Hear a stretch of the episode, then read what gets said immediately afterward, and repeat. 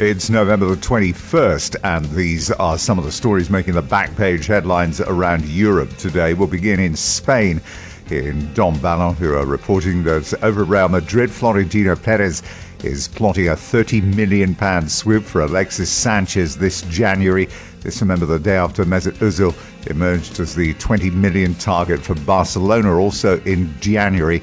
Not great news, of course, all of this, if you are an Arsenal fan. And finally, in this current climate of creeping desperation at the Bernabeu, uh, they also know that Kevin De Bruyne is yet to sign an extension to his deal and thus could be tempted away with a fee of up to 100 million.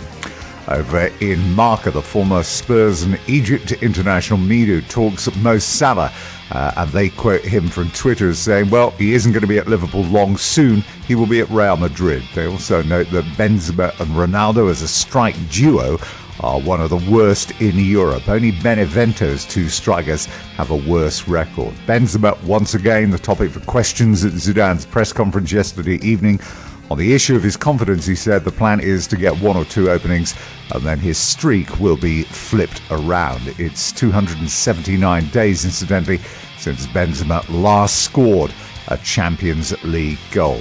They also note with pictures there are three Real Madrid and six Barcelona players in UEFA's Team of the Century so far.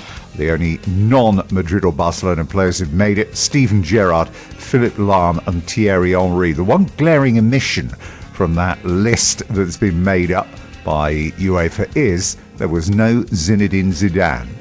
Mundo now is reporting on an excited Mesut Ozil who can't wait to put pen to paper in a £20 million deal for a two and a half year contract at Barcelona after his agent got the go ahead from Arsene Wenger. Barcelona also hoping to sit down with Liverpool this month to discuss the January move of Philippe Coutinho. Over in Bild today in Germany, there's more on the spat between Europe's top strikers at present, Edinson Cavani and Neymar at PSG, whose relationship is described as cool. We don't have to be friends, said Cavani, but on field, we help each other. Matthias Sammer is prominent in various press today, being interviewed where he gives his usual forthright opinions on the Dortmund situation, or crisis as it's being called, uh, discussing Pete Bosz, the coach, Aubameyang and Sahin. Those are three singled out. Pete Bosz, by the way, has pardoned Aubameyang and he will play against Spurs over in France, in France football, they made mention of PSG closing in on the Japanese Messi. Takefusa Kubo, the 16 year old who's at FC Tokyo but who was at Barcelona for a very short time. Uh, they would very much like him back, but PSG feel that they are in with a good chance of signing him. And finally, today in Europe, over in Holland, they cover a story that first appeared in Le Parisien surrounding the biography of former French international Jean Francois Larios, who is quoted in their headline as saying, It's naive to think that Cruyff and his clique did not use doping, and it relates to the three seasons in a row when Ajax won the European Cup in 71, 72, and 73. And down the years, Johnny Rep has also allegedly made comments surrounding these particular issues. And there's a quote in there about him as well, and it says, uh, This relates to Johnny Rep. I've also had an amphetamine pellet. Uh, before a European Cup game. It's an incredible story if you've never heard it before. Right then, let's move on to the British press. Let's begin with the Sun today. Jose Mourinho, they say, has become the Manchester United Grinch by moving Christmas Day training to Old Trafford. Danny Rose in line to start for Tottenham in Tuesday's Champions League game at Borussia Dortmund. Ronald Koeman and Slaven Bilic are on West Brom's radar after Tony Pulis was sacked. Southampton boss Mauricio Pellegrino faces a battle to win over angry fans after just five months in the job. And Mesut Ozil, they're saying, is being lined up for an emotional return to his hometown club of Schalke. Willian has ended all speculation. He's considering a huge switch back to his homeland. He said he's not going back to Brazil.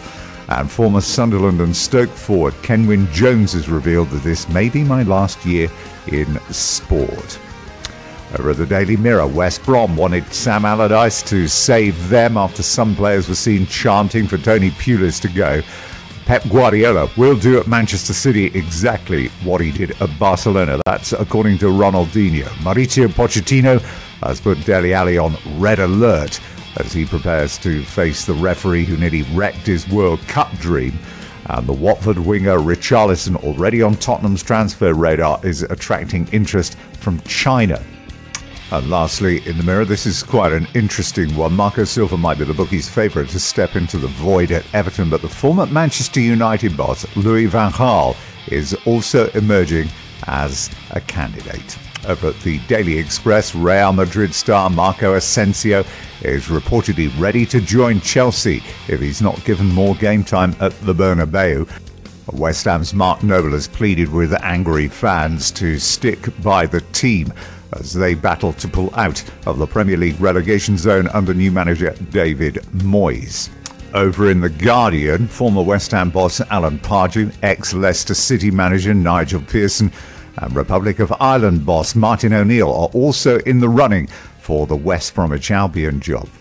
In the Liverpool Echo, Liverpool's boss Jurgen Klopp has ruled out selling forward Daniel Sturridge in January. And finally, today, the former Leeds United striker Tony Yeboah went on radio in Ghana yesterday to deny rumours that he was dead. That's about it then for the roundup. Today we'll be back with more tomorrow. Remember, you can get in touch with us on Facebook or Twitter at Tim Caple. Till tomorrow then. Bye bye.